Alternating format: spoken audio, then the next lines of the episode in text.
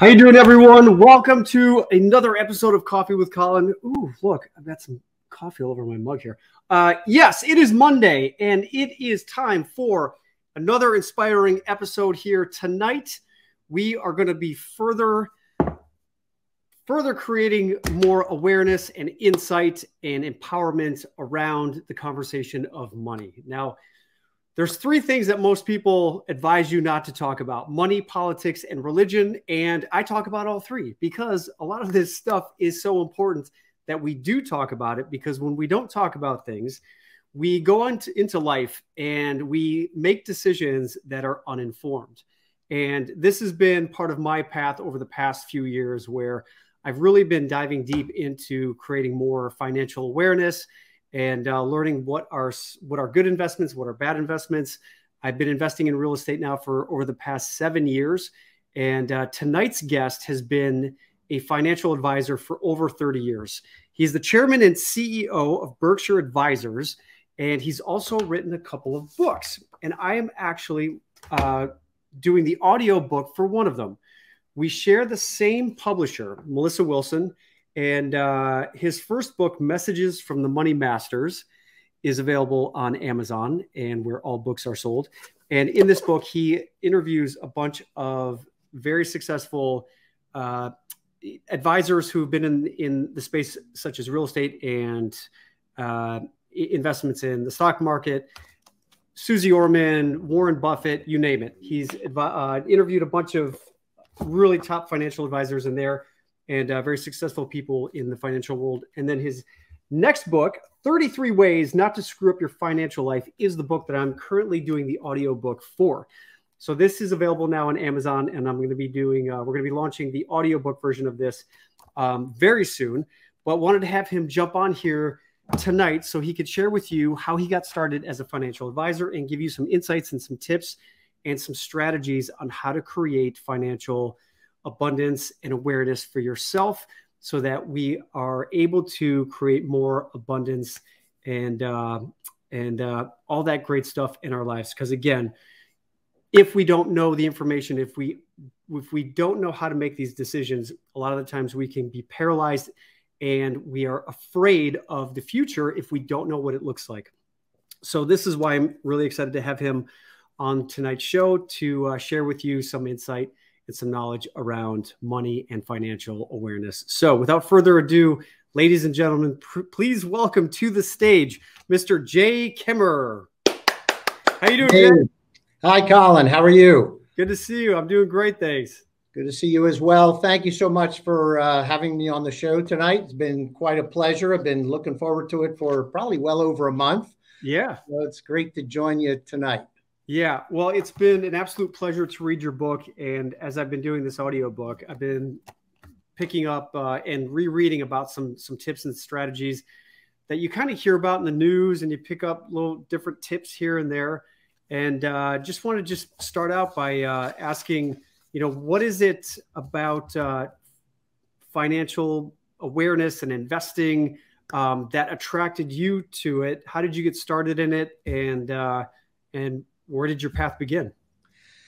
Well, um, I was uh, born in a small town outside of Reading, Pennsylvania. Um, my father worked two jobs his whole life.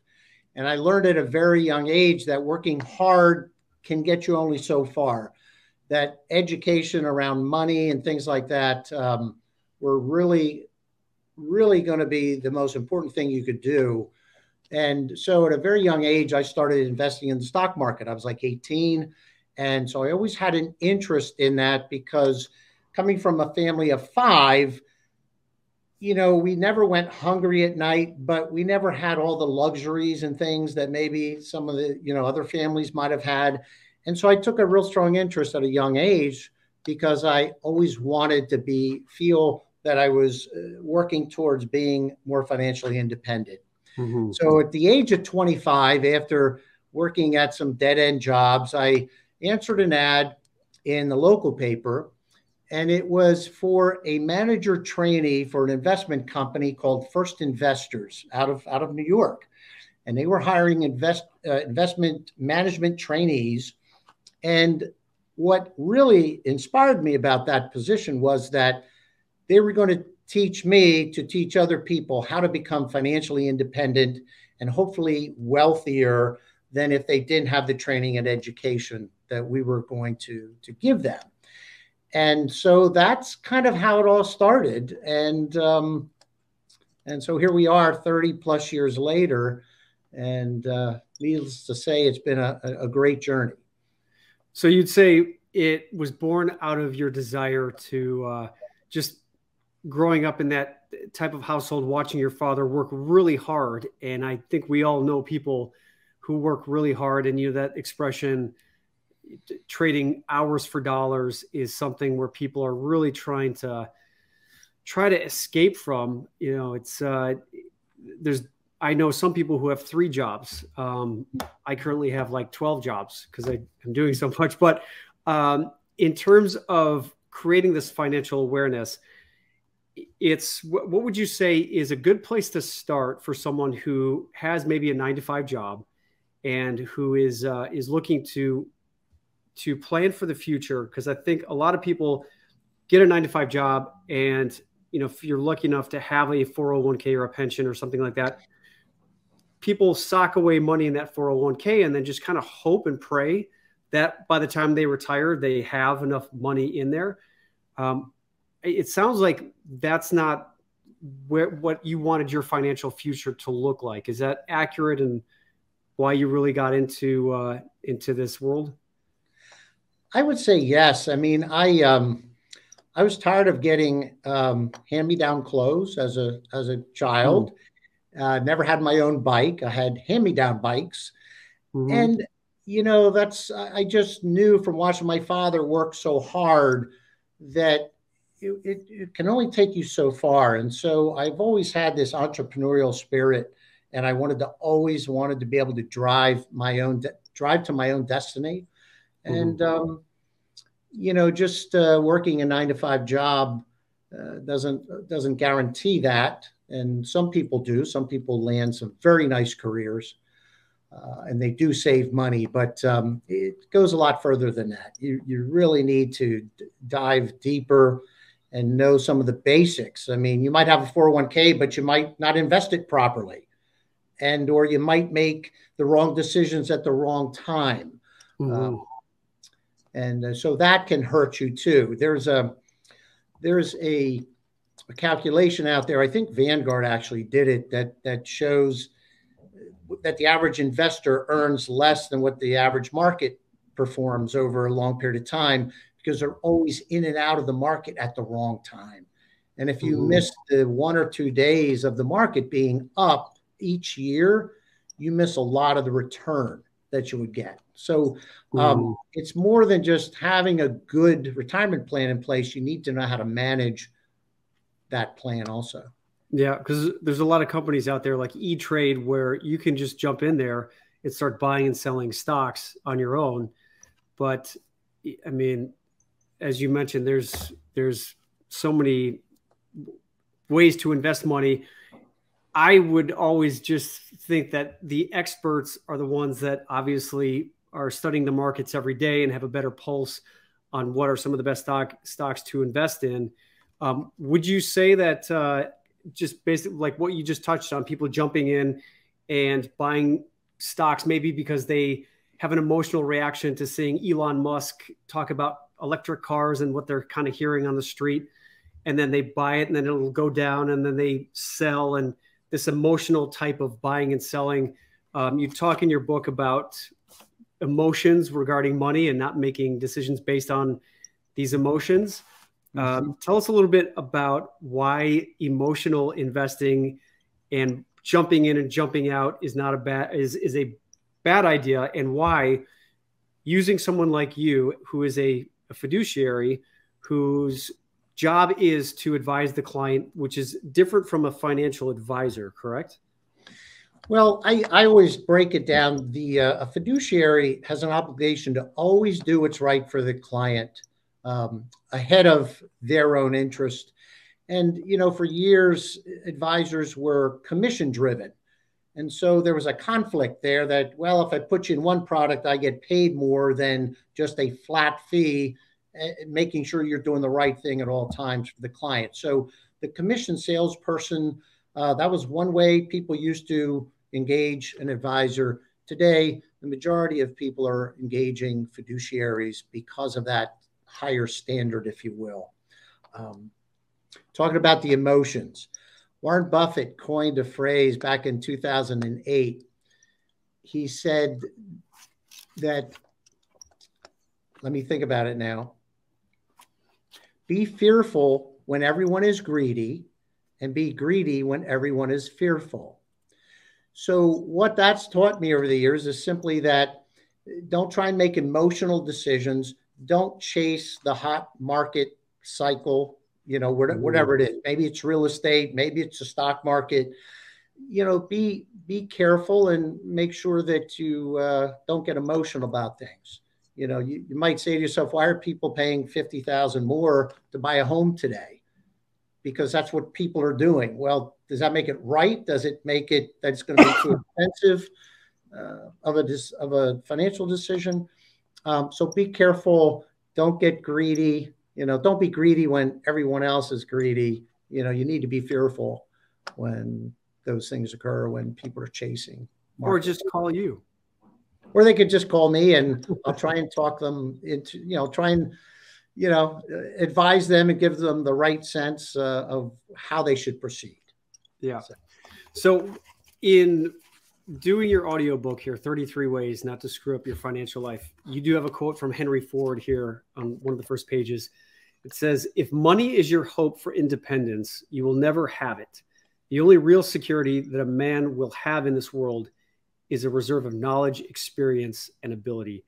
And I really like that because a lot of people do end up chasing things just for the money, and mm-hmm. uh, you know that that never ends well because as soon as you do get the money, really what money does, and what I've discovered um, just from meeting people who have a ton of it and having had you know successes in my life where with acting you get paid handsomely for a job, but then you may not work for five or six years. So you got to really balance out how to to manage money, and that's where I've been on my path to to learn how to create some mastery around money.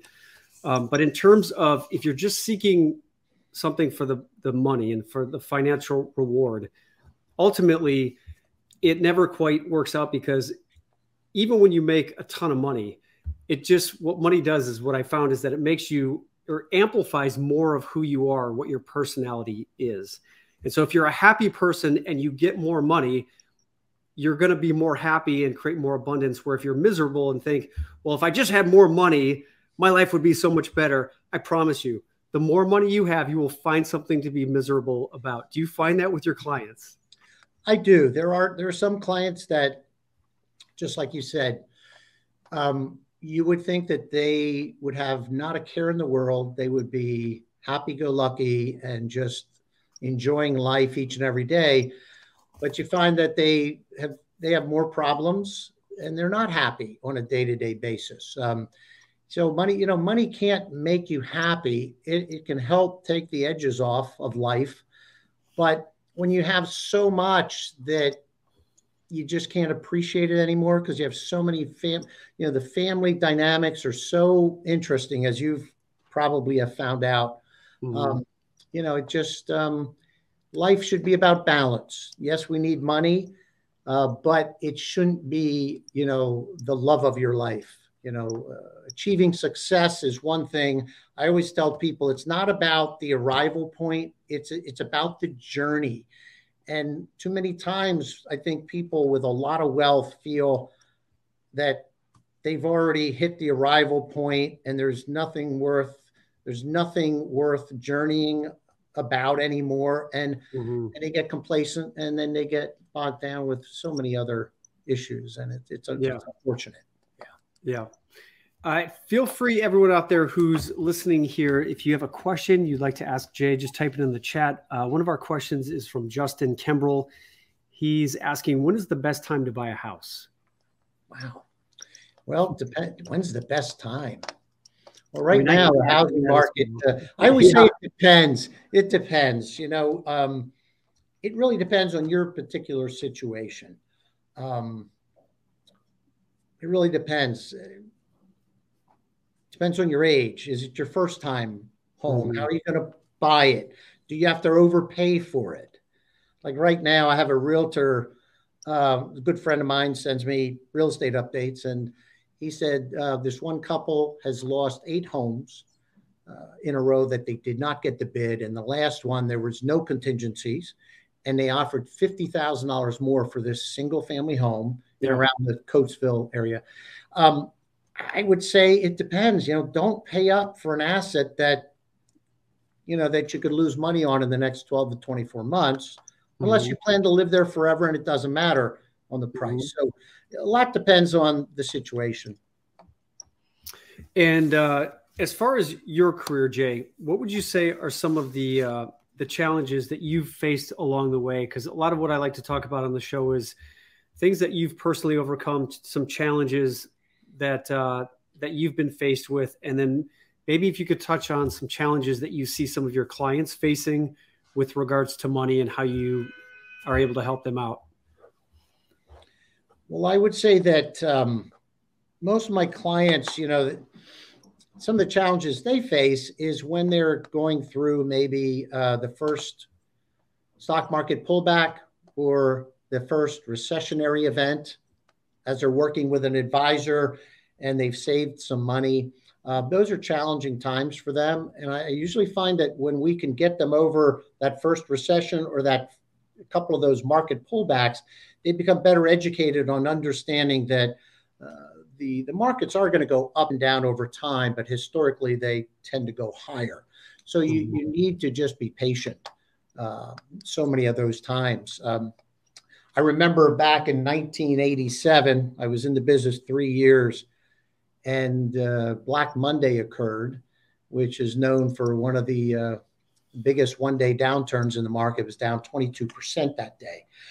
And that wasn't the first uh, upsetting news I ever got in my career. Uh, you could go on to the, uh, the, housing crisis, the savings and loan crisis. Uh, the Great Recession was another difficult period for so many people. And um, matter of fact, it was during the Great Recession that I started writing the messages from the Money Masters, just because I saw so many things that people were experiencing. And I wanted to write about how do we get through this? How do we mm-hmm. come out on the other side? And how do we come out um, being, I'll say, victorious versus feeling like a victim, you know, of, of our circumstances? So, a lot of challenges, but you do learn to get through them, and you learn, you, you definitely learn how to get your clients through them also. And what would you say are some of the challenges that you've overcome in your career? Well, I would say that every one of those recessionary events, I mean, the Great Recession of 08 and 09, I saw my income drop by 54%. And I really was feeling, I thought, boy, after, you know, after 25 years in the business, I've seen everything. I know how to get, you know, get over and, uh, you know, and help my clients overcome and that was a real eye opener for me. That was really difficult. Um, I remember telling my wife, you know, we might as well stay a little longer. We took a few days off for my birthday. I remember telling her, opening the Wall Street Journal, and it said, you know, the Dow's probably going to hit 5,000. And that was in March of 2009. And I said, if this keeps falling, I'm not going to have an income to go back to. I won't have an office. And that was a real eye opener for me. That was a very challenging time. Uh, but we got through it and we rebuilt and you become smarter. You, you find your a way to get through. And, uh, but there were times when I didn't think it was going, we were going to be able to get through it. I, I didn't know what was going to happen. Uh, so, so the conversations that you were having with your wife during these kinds, these down times, because I think this finances and money really can have an effect on people's personal relationships.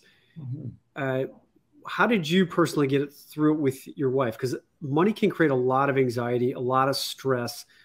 Did you did you uh, just double down and just try to just keep looking for good investments during that time? Did you uh, did you start educating yourself more on different kinds of investments? Um, physically? Did you go to the gym, do any meditation to deal with the stress? Like, what did that look like? Um, I think I started paying attention to uh, Joel Osteen quite a bit. Mm-hmm. I started to listen to his uh, his words of wisdom, and uh, you know the you know that every you know that there's opportunity. You know, in the midst of the valley, there's there's going to be an opportunity, and you just mm-hmm. have to you got to be willing to get through that valley, if you will. Um, but my wife and I talked about retiring instead of retiring in Southwest Florida, um, as we had bought some property there. We started talking about uh, maybe we have to retire in Nicaragua or you know some other country because um, I was reading that oh for two thousand a month you can live like a king in this country or that country. So we really had a lot of heart to heart talks about hey maybe we have to downsize mm-hmm. we have to cut back here or there. Um, so it was a very challenging time, uh, very challenging time. But yeah, as far as investments, one thing we did do is I kept investing each month, you know, because I realized that when there's volatility, markets are priced cheaper than what they were the year before, the year before. So just like someone saving their 401k, don't stop saving if the market's down. Mm-hmm. Keep putting your money in, rebalance. You got to rebalance your risk. Make sure you're at the right risk level for the situation. And just keep going, which is what we did. And you know, everybody that stayed and, and diversified through that market of 08, 09, you know, the market was at 6,500. Now look where the Dow is, look where the S&P mm-hmm. is. So the lesson there is, you know, if you did go to the sideline, you you needed to have a you need to, to know when to get back in, Colin. And if you don't know when to get back in, you probably shouldn't get out because you need to have both strategies. You know, the, the before I'm getting out, and this is the timeline I'm going to get back in. Anyway, that's how we managed it. And yes, I worked out a lot. Um, I have a gym at my at my home, and every morning I was down there probably five days a week. Yeah. Yeah. So each chapter of your book is another tip on how to not screw up your financial life. So, for instance, chapter one is giving the IRS or Uncle Sam an interest free loan each year. Chapter two is waiting to start saving for retirement. Of all the 33 chapters, what would you say is your favorite? Well, um, I like all 33, to be honest. But um, my my favorite is is chap is chapter one, mainly because so many Americans get a, a, fat tax refund check back, and they just miss that opportunity to get that money working for them through through their lifetime. You know. Yeah, you said uh, the average IRS tax return check back to Americans is twenty nine hundred dollars, right? Yeah. So they're holding on to you people's money they're earning interest on it when we should be earning interest on that money. Absolutely. Absolutely. So, what's your advice with regards to that? Um, seek out some advice from a good tax tax person and try and reduce that if you can. You know, you could add 200 or 250 dollars a month to your budget at which point you could start maybe saving a little for retirement saving for an emergency fund that most people don't have today. Um, and then maybe a medium term goal uh, is to put a little more money for aside for a home uh, or maybe even a second home. Some of my clients that I've counseled were getting $9,000 a year back. Mm-hmm. I had one client when I shared the story about my $9,000 a year client. He said, Jay, I got 24,000 back last year. And wow. I said, and he's in a he's um he's a business owner and they just they miscalculated significantly on what he put away and the earnings mm-hmm. for that year. Um, so you have to stay on top of it if you're an entrepreneur. You, you don't want to owe the irs 10 grand or 20 grand but um, you certainly can fine tune it and at least um, minimize those those big irs uh, you know checks that you get back. So obviously working with a, a really good tax advisor and you're able to help people with that too. Maybe help with recommendations. I know you can't necessarily do it here on the show. It mm-hmm. violates is it FTC laws with regards to advertising and that sort of thing. Is that when it comes it's, to um, talking about this stuff? Well, uh, FINRA, yeah, FINRA. There's FINRA and the SEC. SEC, the Securities okay. Exchange Commission has rules against. Um, you know, we can't practice tax. We can't practice uh, uh, tax law unless we're you know certified as a CPA or an accountant. Mm-hmm. So uh, we work with we try and tee clients up with those right tax people that can help them with that. And um, yeah.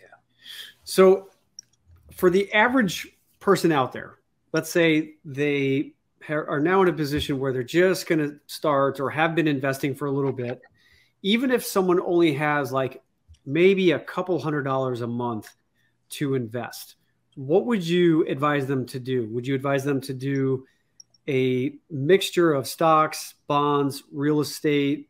Like, how would you like people can start getting into real estate with real estate investment trusts where mm-hmm. it doesn't require a whole lot of money. It's not like you're actually buying your own physical asset. It's more so you're investing into a fund that invests in real estate. So, what would you say for someone who's just maybe got a, even if it's a hundred bucks a month, where would you advise people to start? Well, what I what I refer to in my messages from the Money Masters is I tell everyone they should execute a SNL, what I call the SNL strategy for their for their money. And the SNL strategy is simply you need three buckets: short short term, not so short term, and long term money. So if they have two, three hundred dollars extra a month, we need to determine how much should go to each of those buckets. As far as investing, if you're going to invest for the long term, mm-hmm. um, we do a risk analysis for people to determine is is the real estate uh, trust the right place for them to direct that hundred bucks or whatever it is. Um, is there another asset class that they should be looking at? So we try and diversify it across large cap, small cap, mid cap, growth, and value. And then within that, you'll have things like real estate, perhaps, and other mm-hmm. items that you can you can uh, balance out in there. So it's a real diversification approach. It really is. I try not to get uh, too. I love real estate, uh, by the way, and um, I think I bought my first uh, real estate property. I was 25 years old, and it was a four-family unit. I lived in one and lived rent free and rented the other 3 mm-hmm. And, you know, that was my start into real estate. So it depends on what a person is, you know, comfortable with as to yeah. and their risk and their time timeline, time horizon. Heather Huff is asking, would you say the safest investment for the average person would be to start with index funds? And she's also asking, uh, investing through a Roth IRA, for example? Well, you know, there's um, there are benefits to investing in index funds. I know Warren Buffett talks a lot about if you don't know a lot about investing, that an index type fund is the way to go because you can get diversification and um, you're not trying to figure out what you should be buying and when. You just basically put your money in on a monthly basis, and that kind of takes care of itself. Um, and the Roth is, you know, the Roth has some great tax advantages to it. I would say, once again, talk to a talk to a fiduciary, talk to an advisor to find out is the Roth the best place for you, or would a traditional IRA be better, or should you be taking advantage of the 401k plan if that's available? But there's there's pros and cons to each each one that you would invest in, whether it be the Roth or the, the, the taxable the taxable IRA. Okay. So basically, just give Jay a call, ladies and gentlemen. well, you can. You know what? If you don't want to, if you don't want to call, I wanted to throw this out.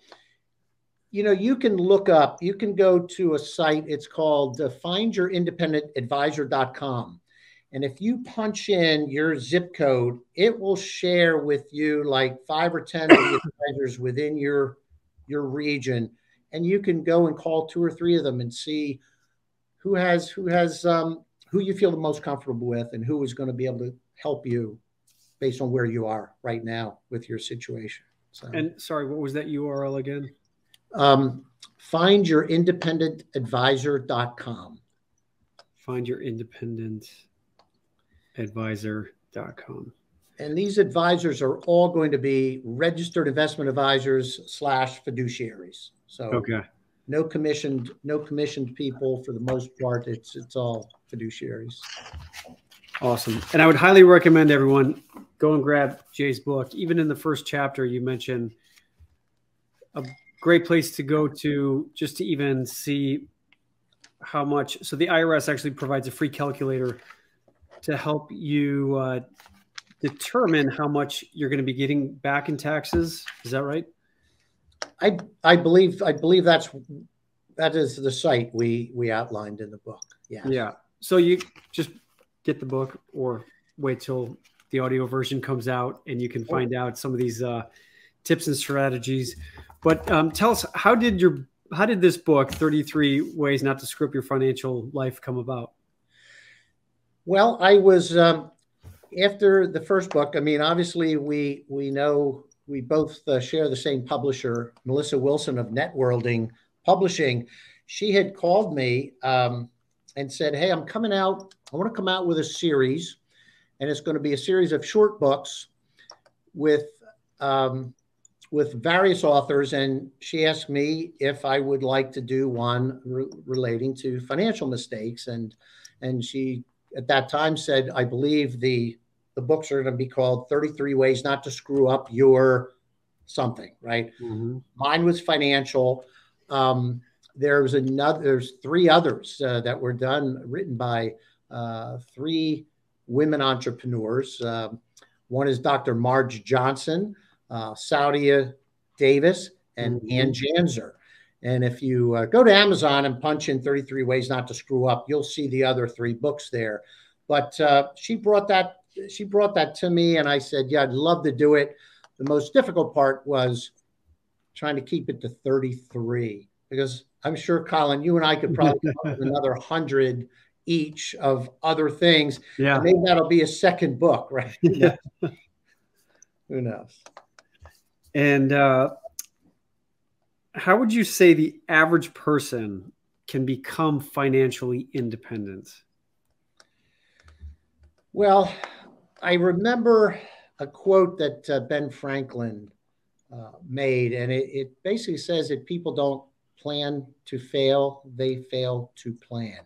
By failing to, to plan, they, they t- have a tendency to fail. So I would say, you know, the first step is, uh, you know, you really have to have goals.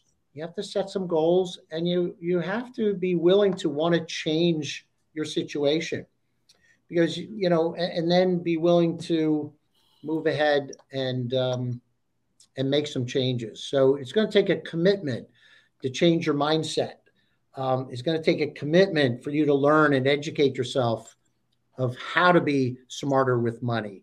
And you can do it more quickly if you work with a coach, or I always say, work with a wealth coach, work with an advisor. Um, it, it should be able to help get you there quicker and mm-hmm. avoid some of the mistakes that you might make on your own. But goals, you would say, are super important. That's definitely something that I talk about and, and I coach with setting these uh, these goals and writing them down. That's something that you talk about too, right? Putting them down into writing, and then you also talk about in your book actually creating mechanical ways or automated ways for you to be able to do this, whether that's having a certain amount of money automatically withdrawn from your bank account every month and put into a certain fund where you don't even have to think about it, right? Where there's mm-hmm. not even the choice of, well, do I want to buy a new pair of shoes or a new suit, or do I put this in? do I stay with my consistent investment strategy, where when you take away the negotiating part of it, then it just gets done and you don't have to worry about it. I, I agree. Um, I tell I tell a lot of clients when they come in, you know, they want me to look at their budget, and inherently every budget is missing a key component, and the key component is them right? They aren't, they're not anywhere on the budget, you know, so they wait till they pay all their bills. They get down to the end of the month and it's like, well, we have 150 bucks to do something with, and maybe that money you know gets put away for their future. So I always tell people let's let's start over, get rid of the budget. Let's start with a spending plan because everybody loves to spend money, right? Nobody likes a budget. Mm-hmm. So let's have a spending plan, but the difference is you're going to be the first person in that spending plan. Mm. And that you becomes your financial future. That you is going to take care of that short term, medium term, and long term goal that you're talking to me about. So we have to take action. And by making it automatic, my, my, my uh, favorite, uh, one of my favorite authors, David Bach, all his books talk about making it automatic. Just mm-hmm. what you said, it comes right out of your checking account or comes right out of your paycheck, goes to the retirement plan, and goes where it needs to go. So, but you're paying yourself first through that spending plan. So you kind of actually feel good about it because you're taking yeah. care of yourself first. And in terms of the goals that you help your clients set up, you know, when we started the conversation, it was if you focus solely on money, then you know that's that's not the healthiest perspective or way of looking at this in terms of goals what do those goals actually look like when you're creating them with your with your clients? Well you know one of the first goals one of the first goals we try and do is make sure that the client has money set aside in the event of emergency. So the first goal really should be you should have an emergency fund. You probably realized that when COVID hit, the number of people that were living paycheck to paycheck, and and hence the government came out and had all of these incentives to kind of forego your rent, forego the mortgage payments. I mean, that was probably a good move because nobody had three months or six months worth of money set aside. They're they're mm-hmm. living the majority of Americans in a really good economy that we had going into 2020. We're still living paycheck to paycheck. So those goals, I try and break them into three categories. One is that short-term goal. So you have an emergency fund in case something goes wrong. You lose your job, you get sick. Um, the, the second is not so short-term assets where maybe you're saving for that home. Maybe you're saving mm-hmm. for the second home. Maybe you're saving for college, for the children. Um, the third bucket of money is really long-term retirement money and those are so so we we try and talk about what is that going to mean for you you know if one day you go to retire how do you want to retire do you want to be mm-hmm. working until you're 75 yeah. or if you do these make these right financial transactions or moves now you're going to have a different lifestyle when you get to the, those different points so we're trying to create independence, trying to create a peace of mind lifestyle. Doesn't mean you're going to be the richest person on your block, but if you got that peace of mind, you're going to be able to get through most of the difficulties that you're going to, you know, come up against in life, mm-hmm. and you're mm-hmm. going to be comfortable with it. You're going to say, okay, maybe we're not exactly where we want to be, but we are taking care of this, and we do have this in place, and we are moving ahead. Um, mm-hmm. it, it takes time that's um, the one thing you learn, you know, becoming independent or financially um, independent. It just takes time. Yeah. Yeah. And so in the the arena of mindset, you know, I, I talk a lot about mindset with with my coaching and and I've done a lot of research into, you know, accomplishing my own goals of of uh, just creating some discipline with with my mindset. How would you say that the mindset conversation goes with the clients that you work with, and is it really a uh, a mindset shift when you're working with clients with regards to money? It, it there is. Um, when a client comes in and they really want to make changes, they they know that they've been doing. They might be doing. Maybe they've been doing three quarters of everything correctly, and we just want to come in there and try and improve it. Sometimes those improvements is going to take a mindset change. And, um, you know, I always like the um, Think and Grow Rich by Napoleon Hill. One of the things he talked about, he's, he felt that even beyond hard work, was that um, you need to develop a positive and an enthusiastic mindset. Um, because if you don't have a positive mindset about where you want to be and how you're going to get there, a lot of times you're you're bogged down with perhaps maybe the way you were raised, you know, things you were taught as a child. Um, you may have a, um, a, poverty mindset.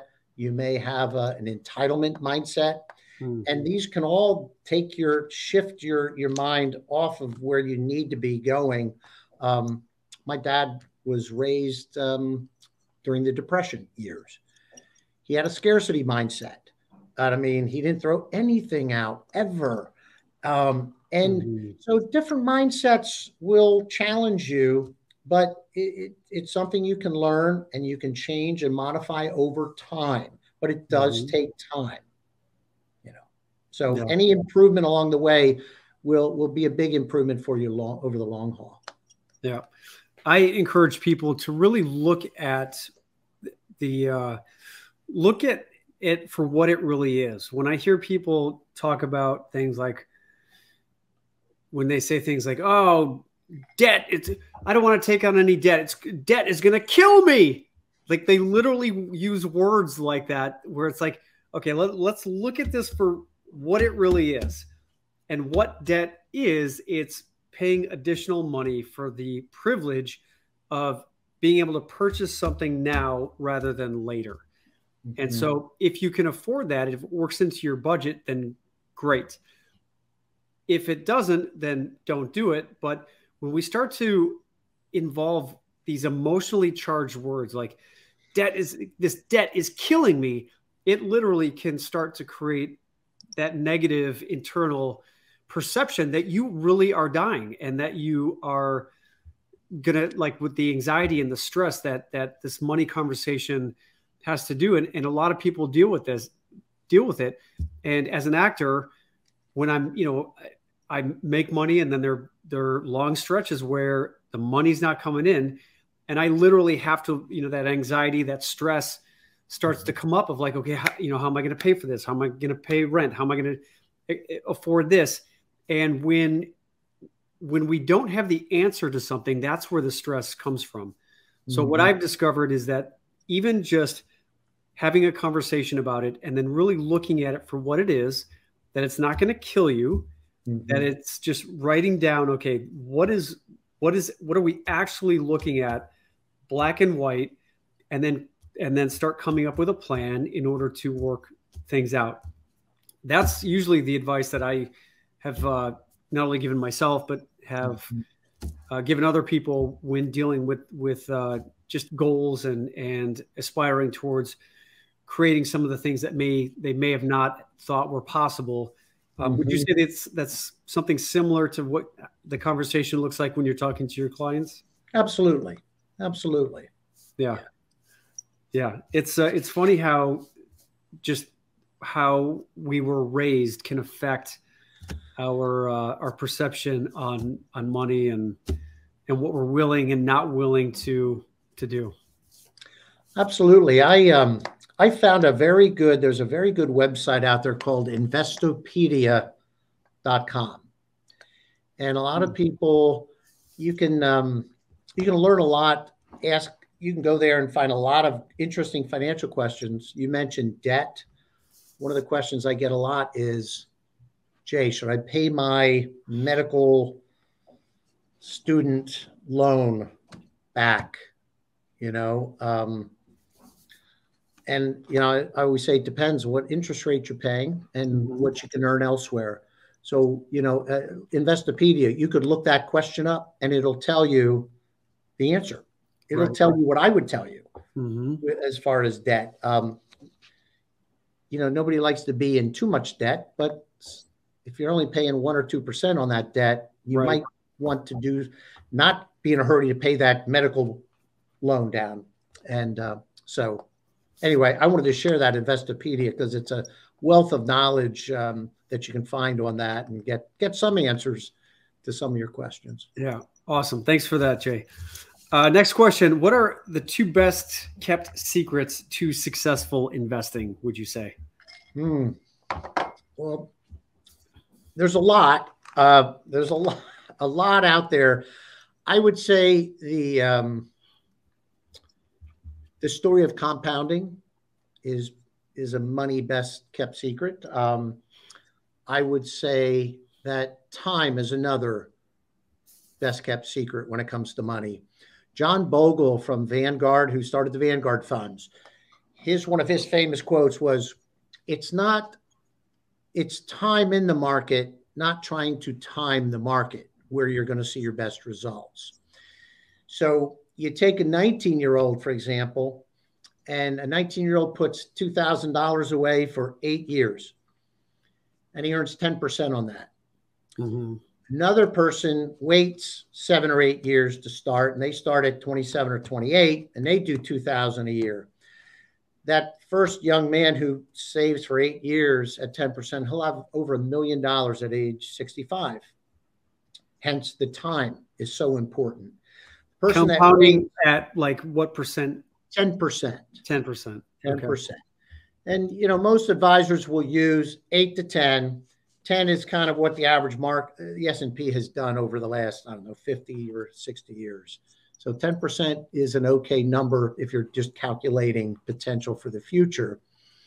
Um, but that other person who waited so many years, that person has to actually keep saving to age 65 to only have about $850,000.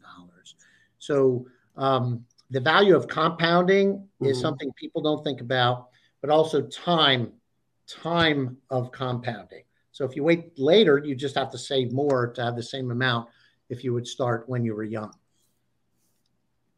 Okay. And as far as some of these newer types of investments out there in the world, like Bitcoin, you know, this kind of stuff, what's your opinion on these uh, these newer types of investments? Because a lot of people are getting a, very rich off of these types of uh, newer investments, and I think a lot of people still are not quite sure what it is. Some people say it's it's all a house of cards. Um, what's your opinion on this sort of thing? Well, I believe that in the future there will be more choices to invest in things like crypto or let's call them country backed currencies. United States, China. I think Turkey mm-hmm. has their own cryptocurrency. Um, I, you know, I remember, I remember when cr- the crypto things first came out, and early on, there was some money made, but a lot of people lost money early on. Now we've seen the Bitcoin really take off but you wouldn't have wanted to be the person that bought it at 55 or 60,000 when it's at 40 or wherever it finished mm-hmm. today because it it actually you know they what I hear is they say that it's it's um, going to be an alternative to the stock market. But yet, when the stock market dropped, it dropped along with the stock market, and and then, then you saw maybe gold and silver, another asset class, kind of start to step up. Mm-hmm. My opinion on it is that if you don't understand it, then maybe stay away from it. Mm-hmm. I think there'll, be, there'll come many people that got in early. Some are richer. There's probably some that aren't richer, but they're not going to tell you about it. Um, they're not going to brag and tell you, "Hey, I bought Bitcoin at fifty thousand when it dropped down to 30. Um, so just I tell people, you know, if you understand it, great um, never invest more than what you can afford to lose.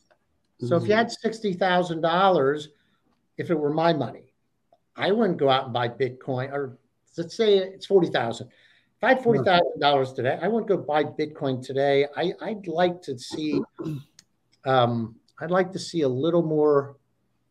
Uh, I'd like to see the United States come in with theirs and have them back it up you know, and when you say theirs, because you know, as you mentioned, I've seen like El Salvador now has their own Bitcoin, and when you say each country having their own cryptocurrency, you're saying as an alternative to their national currency. Uh, yes, because I believe that eventually, I believe this is my belief that eventually um, paper money is going to go by the wayside mm-hmm. because it's too easy to to be able to not have it taxed countries realize that paper money. Mm-hmm. You can uh, there's things that um, you know people can get away from. You know they're paying cash, so they're not paying tax on it. And I think cryptocurrency would eliminate that because they're going to be able to track every cent and every dollar. Mm-hmm. Um, I just I think years down the road, I, I know a lot of analysts believe that um, Bitcoin will grow as more people become comfortable with it and understand it. So I, I try not to. Um, I'm I don't push you know those asset classes uh, on my clients. I just try and give them a reasonable outlook of what it is. And I know that there's a lot of um, cryptocurrencies out there that haven't done as well as some of the ones we see every day. And that's yeah. what, what worries me is, you know, how much are people getting hurt on these little no name because they can go up three, 400, 5,000% in a short time. But if they can go up that fast, they also can come down pretty fast too. Yeah. Yeah. And uh, lastly, you know, it's 2022. We're seeing inflation start to creep its ugly head. What are some financial reminders or investment tips you would recommend for our audience for uh, 2022 and the years ahead? Well, I would uh, tell you to, you know, invest in what you know. Invest in what you know and invest in what you understand. Uh, educate yourself so that you have a better understanding of what it is you're putting your money into. Don't just take your friend's advice that, oh, let's go buy the cryptocurrency or let's go buy this uh, this particular stock. Um, and the other thing I would say to you is, you know, this year, for example, is going to be volatile. Last year was a very low volatile market. And whenever you have one of those years like we did last year with virtually no volatility, history tends to repeat itself. And the following year, there's usually more volatility. So I, am telling people today be prepared for more volatility. Mm-hmm. Um, if you're investing for the long long term in your 401k, don't shy away. Maybe just revisit your allocation. You'll hear mm-hmm. advisors tell you to rebalance. Maybe you rebalance more often now this year because of that volatility. Um, but um, and and I also say this: try and stay away from bubbles, asset class bubbles. I'm not I'm not saying that I'm not saying which ones are out there right now, but I would certainly say um, just be careful. Um, what do you mean by investment class bubbles? Um, I, I would say asset class bubbles. For example, I've been looking probably for the last year, year and a half to find a good deal on a piece of property. They're, they're just very expensive unless you're rehabbing. Because I know you do some rehabbing. Yeah. Um, that's a different that's a different story. But you know, when I go to look for multi-unit um, buildings, mm-hmm. uh, they're priced to perfection right now. And um, what that means to me is that as re- interest rates go up, you know, I would say you don't want to pay a premium. Don't pay a premium for a particular asset class. Um, yeah. So that would be that's my story on asset classes. Um, okay. Just yeah, don't chase bubbles. Um, don't invest more than what you can afford to lose. Um, if you happen to buy a property and you're planning to be there for 10, 12 years, the next couple years, even if market prices come back a little bit, you're mm-hmm. going to be okay because you're planning to stay there for 10, 12 years, uh, not an impact. But um, if you're looking to flip homes, unless you're buying them, you know, to rehab, yeah, you, will probably pay a premium right now. Yeah. Yeah, that's why I've shifted more so towards acquiring acquiring rental properties instead of rehabs because when I first got into the rehab market 7 years ago, you could buy homes here in Chicago for as little as $50,000. Mm. $90,000. And now those same property, that $50,000 property is now 140. So, I mean, it, it definitely, the margins have definitely shrunk and disappeared. So it, I think that advice is is spot on. Just to be able to pivot and shift and create an agile mm-hmm. way to invest and uh, definitely consult a a professional, um, someone such as Jay. And uh, Jay, we're uh, we're approaching the end of the hour here, And as I always like to do, I love to ask my guests their uh, favorite movie recommendations based on these six questions here. Mm-hmm. So, are you ready to tell us some of your favorite films? I am. All right. Excellent. So, the first question is What is your favorite movie of all time? Well, I, there's there's there's many. I would say I really enjoyed Usual Suspects mm. uh, with Kevin Spacey. Uh, I enjoyed Titanic. Uh, okay. Wizards of Wall Street with Leonardo, right? DiCaprio. Oh, Wolf of Wall Street. Wolf of Wall Street. Yes. yes. Thank you. Yeah, yeah. Um, that was very interesting. Yes. Hard to believe those things happened, and you know, a crazy time. But um, I, I, would say I like all the James Bond movies and the Mission Impossible movies with Tom Cruise. I mean, those I, I love love them all. A lot of action, you know. Given a lot of a lot of movies for your favorite movie. You don't have one of all your favorite one of all time. Well, you know, I'm, I'm going to save that for the comedy. I'll okay. save that for the comedy. How's that? All right, sounds good. So, second question is then, what is your favorite comedy? My favorite. I'm sorry. Could you yeah. repeat that? What is your favorite comedy? Comedy. Oh, yeah. okay. Well, okay. Um, that would be Caddyshack. I think Caddyshack with, with, Bill Murray, Rodney Dangerfield, Chevy Chase was just uh, one of my favorites. Yeah, yeah, one of my favorites. My wife actually bought me what she thought was a golf head cover. That was the gopher. Yeah. It really wasn't. It really wasn't a head cover. It was the actual gopher, and it does the dance and you know and oh, the no way. Yeah. And I I wanted to bring it tonight, but I forgot it. So ah. apologies. All good. Yeah. Great answer. Uh, what was your favorite movie growing up as a kid? Well, we only had three channels uh, to watch as a kid. Okay. So, you know, lived out kind of in the country and, you know, the old antenna, there was no cable or, um, I'm giving away my age a little bit, but um, I'm going to say I, you know, I love The Wizard of Oz. I never got tired of watching The Wizard of Oz, Judy Garland. Um, that was that was a favorite as a kid. Always watched that. It always came out around Easter time. Yeah. You know. So, okay. Yeah. Yeah. A great movie that reminds you of uh of just aspiring to uh to to find the things that are fulfilling in life and uh so many great metaphors in that movie including there's no place like home yes absolutely yes. Uh, next question is uh, what would you say is your movie that you are embarrassed to say you love? Mm. Can I have more than one?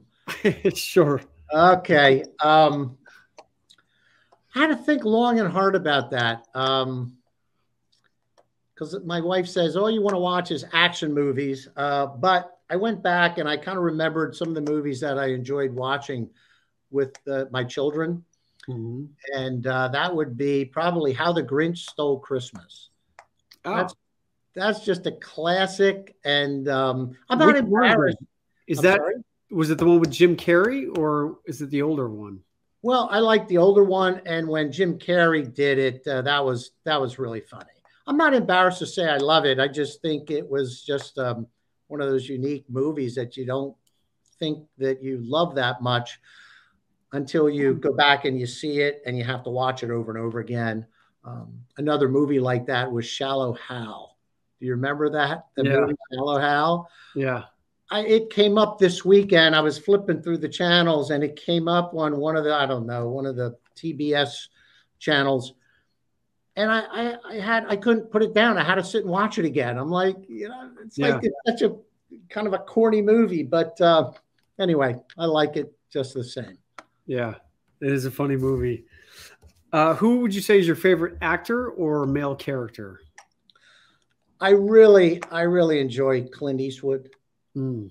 I've always, uh, always liked his, obviously his older Western movies, but his newer movies have really, the ones he's directed, has have really, um, really shows his talent and his capabilities, and yeah. uh, touching on different I mean, things that are outside of what you would normally think, you know, that he Yeah. would be, you know. Uh, Yeah, it's a, it's amazing to see. I mean, just watching some of his movies like Dirty Harry and and that sort of thing. I mean, you uh, how would you ever think to know that in his 80s and even 90s he'd be producing these Academy Award films? I mean, it just goes to show you that if you love something and you just keep learning and growing, you can create, you know, some mastery around whatever it is that you're doing to the point where you know, some people I talk to who are interested in acting, they're like, "Oh, I'm way too old to, to do that," and I'm like, "You're never too old, and you're you're never too old, I'm sure, to start investing, right?" So, correct. Yeah. Never too late. never too late. Too late. Yeah. And uh, lastly, who's your favorite actress or female character? I would say um, Meryl Streep. I would have to Mhm. say she has just been a phenomenal actress over the years, and uh, just every role she plays, she plays. I mean, just she just plays wonderfully. I mean, whether it's the Deer Hunter or uh, Sophie's Choice, things like that. I mean, she is Mhm. just very. She's just a very talented actress, and uh, Yeah, always enjoyed her. absolutely love her too. Awesome. Well, Jay, thank you so much for being here tonight. What a pleasure, and uh, it's been it's been great to be able to read your book and and do the audio book version. Um, and you have something that you wanted to uh, share with your audience in terms of giving away some free books. Please tell us about that and how people can uh, participate in this free giveaway of some of the books that you're offering. Okay, great. So all your listeners have to do is uh, just go to jkemmerer.com. I know they're probably going to show that on the screen, but what I'm going to be doing is I'm going to give, um, I'm going to autograph both the, the books, 33 Ways. So uh, for the first, I'm going to say for five people, thank you, Colin. Um, I'm going to autograph those books and send them to people. It's going to be a random draw. You just have to sign up for it. And then, in addition, what I'm going to do is I'm going to give those five people a choice to. I'm going to give away five other books. One from Susie Orman, Women and, and Money. Um, we're going to give another book away, uh, David Bach, The Latte Factor. We're going to give um, seven, trying to get it right on the screen. There we go. Seven secrets to investing like Warren Buffett. It's one of my favorites. And one of uh, one of the other people I wrote about in messages from the Money Masters was a gentleman named Mike Mike uh, um, and his book is Get Different Marketing. Um, he's a phenomenal entrepreneur. Um, struck it big when he was very young and ended up losing everything to just bad investment choices. And uh, he's a real he's really got a great comeback story for entrepreneurs and people looking to get ahead and trying to continue to recreate themselves. And uh, so we're going to be giving those books away too. So i have some extra free um, we'll call them freebies that are also there on the site. You'll see um, i have a white paper report uh, also a uh, three minute money fix report that i do do it monthly so they'll be able to uh, continually get uh, some information from us. Awesome. Well, Jay, thanks again for being here and uh, for offering the opportunity for people out there to reinvent themselves in the conversation of financial investing and financial awareness. Again, if you uh, if you guys are interested in getting more information, you can visit Jay's website, jkemmerer.com. And um, yeah, Jay, thanks so much for, for being here and for your time. Hey, thank you for thank you for hosting and having me, and uh, thank you for agreeing to do the audio book. Yeah, absolutely. I can't wait. I can't Yep. wait to listen to it. Yep, it's it's coming. It's almost done. All right, good deal. All right. Great. Good to see you, again. Jay. Thanks for being here. Thank you again. Appreciate it. All right. Take care. All right. What an amazing guy. Um, doesn't he just seem like like like a dad or like a a, a really sweet grandfather just offering really good advice? Um, what a great guy. And uh, and yeah, the offer for him to be able to uh, send you some free books is an opportunity that I would highly recommend you guys uh, take advantage of. And then again, I will be uh, coming out with the audio version of this very soon. So stay tuned for that. And uh, you could also, again, go to, um, you know, just even checking out different advisors. He did recommend uh, checking out findyourindependentadvisor.com.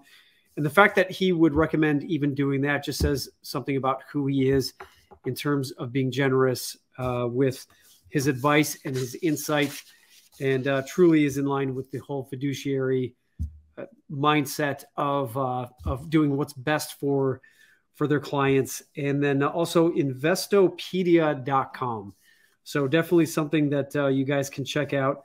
And then again, plenty of uh, insight and knowledge with his books here, which I would definitely recommend um, checking out.